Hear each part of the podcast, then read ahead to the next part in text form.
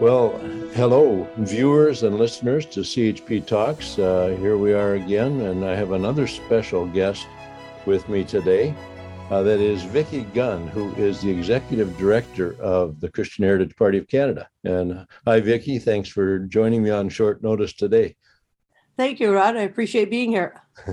well, you're uh, you're always uh, available on short notice, and I appreciate that so much. Uh, I just thought it would be really good to introduce our executive director to our listeners, uh, and Vicki is uh, carries a special mantle of responsibility within the Christian Heritage Party. Uh, she's our executive director, and also i'm going to say she keeps us between the lines when uh, as a as a political party. Certain legal obligations things that need to be done paperwork needs to be done on time.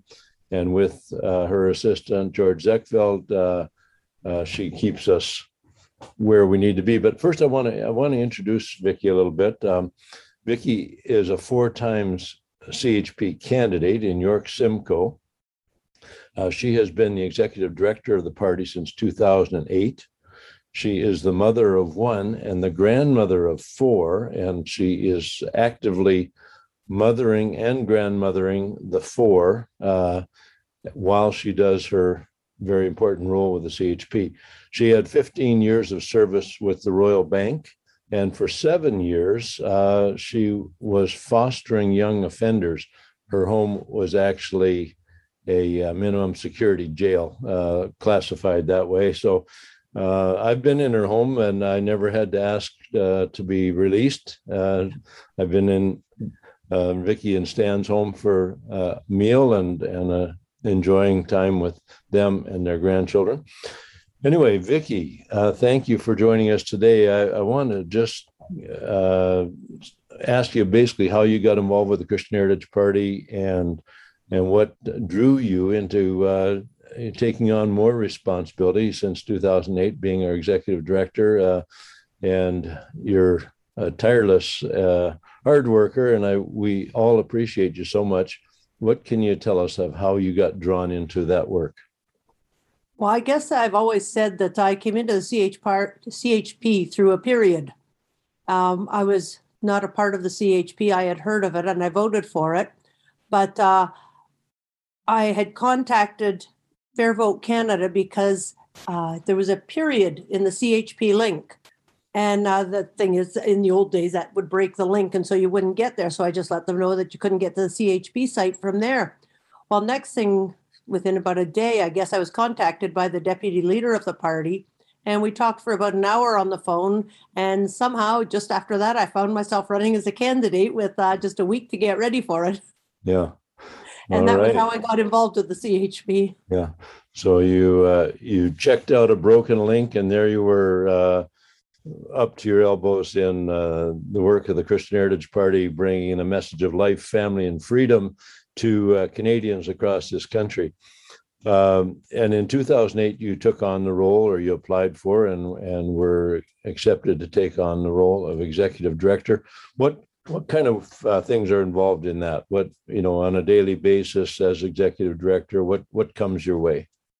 Well, like uh, most people today, a lot of the time is spent responding to emails. We get a lot of questions, people wanting clarification, people wanting to let off steam, people wanting to bring information to um, to us, and so a lot of my day is spent on emails and then outside of that then uh, i'd maybe doing some statistical figures trying to figure out you know how, how our membership is developing that type of thing. So i work a little bit on that kind of stuff. And uh, also of course um, being involved in approving expenses uh, that, um, that the party incurs and making sure that uh, that also runs smoothly.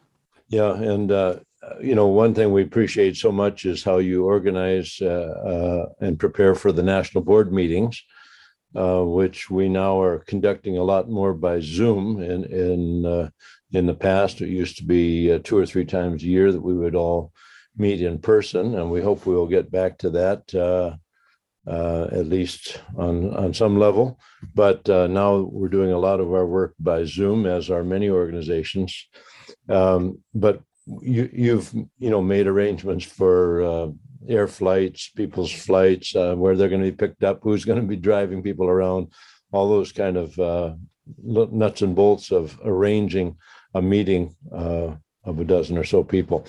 So the uh, along with that, you are also raising your four grandchildren. Uh, you and Stan are are doing that, and uh, I know you have to go pretty soon now. Where you uh, you cut some time for me, but uh, soon you have to go pick them up from school. So, how do you manage the uh, those responsibilities, uh, raising these young children and uh, and running a national political party? I cut myself a little bit of slack. I guess that's what I'd say. Uh, I can't always work through the day. There's things that happen sometimes at school or whatever where I have to leave but uh, that means then that I pick up the reins again in the evening and uh, work then. So it's just a matter of uh, setting my time um, for which I'm going to be doing and when. and I know uh, I appreciate so much. I mean, we try to uh, honor people's, you know, work week so that they can have some time off uh, on weekends and so on, holidays and vacation. But I know that I basically can pester you any almost any time of the day or night if I need to. I try not to abuse the privilege, but you're so gracious to be available uh, when there is a need in the party, when I need some clarification or some assistance. And uh, you've just come back from convention in Calgary. Reasons it was very strange that I was not able to be there as national leader, but uh, the convention went ahead, and I'm so glad that it did. And uh, the speakers were well accepted. Uh, you know, the lockdowns came along uh, in the middle of or near the end of, of the convention, and that was uh, amazing timing that we were actually able to have the in-person convention and uh, get the work done and everybody go home before before the province of Alberta shut down. But what, was your kind of uh, main thing you took away from the convention? What was what was the uh, key point there that you thought was most important? First of all, I have to say I stand in awe of those delegates at that convention because we had a lot. We had 65 resolutions to discuss, and we made it through the entire agenda. And I, I don't know how we did that, but somehow we just kept coming back and picking things up. And by the end of the convention, then uh, we had taken care of all that we had to take care of. So that was really cool. But I, I think the canceling of the convention or not the canceling of it, the uh, the ending of the convention was was really exciting because you could really see God's hand in it. We had uh, started off with our convention the following week, and then the hotel had opportunity to have a much larger com- convention that week, so they asked us to move forward a week, and and so we did. And uh, what ended up happening was on the Wednesday night of the convention, uh, the convention was done Thursday at noon. Uh, on Wednesday night, we got notice from Calgary or from Alberta that they were closing down. At that point, we'd done all our business, so we just went through that night, uh, doing all the you know rest of the materials, the speeches, and that type of thing. And the next day, then uh, Alberta was locked down, and uh, we were able to all fly home and with all the business taken care of. Well, so you can just see God's hand there. Yeah, amazing. And uh, and I was uh, privileged because of Zoom technology. I was able still to deliver my leader's address Wednesday night. Uh, that was after you had received the announcement that Alberta was locking down, and yep. I was still able to speak to the delegates. Uh, and so that was a, a real privilege. I w- wish I could have been there in person, but uh, next time we'll, we'll next be time. sure we're there next time.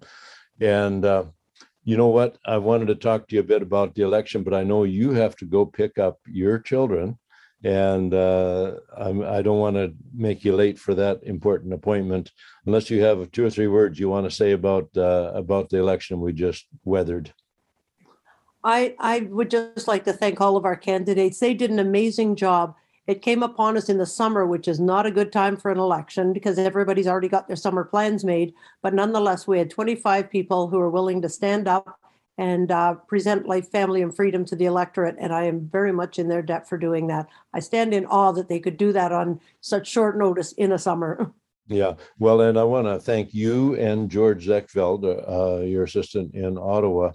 Um, the three of us had quite a bit uh, to handle during that short uh, election, which was called, although we'd been working training, training our candidates, uh, and of course I was one of the candidates as well. Uh, we've been working on all that, but still, when the when the election call came, uh, we had to shift into high gear, and you and George were so great to be available uh, to help me get through all the hoops we had to jump through. Uh, just to make sure our candidates were able to get registered and, and on the ballot.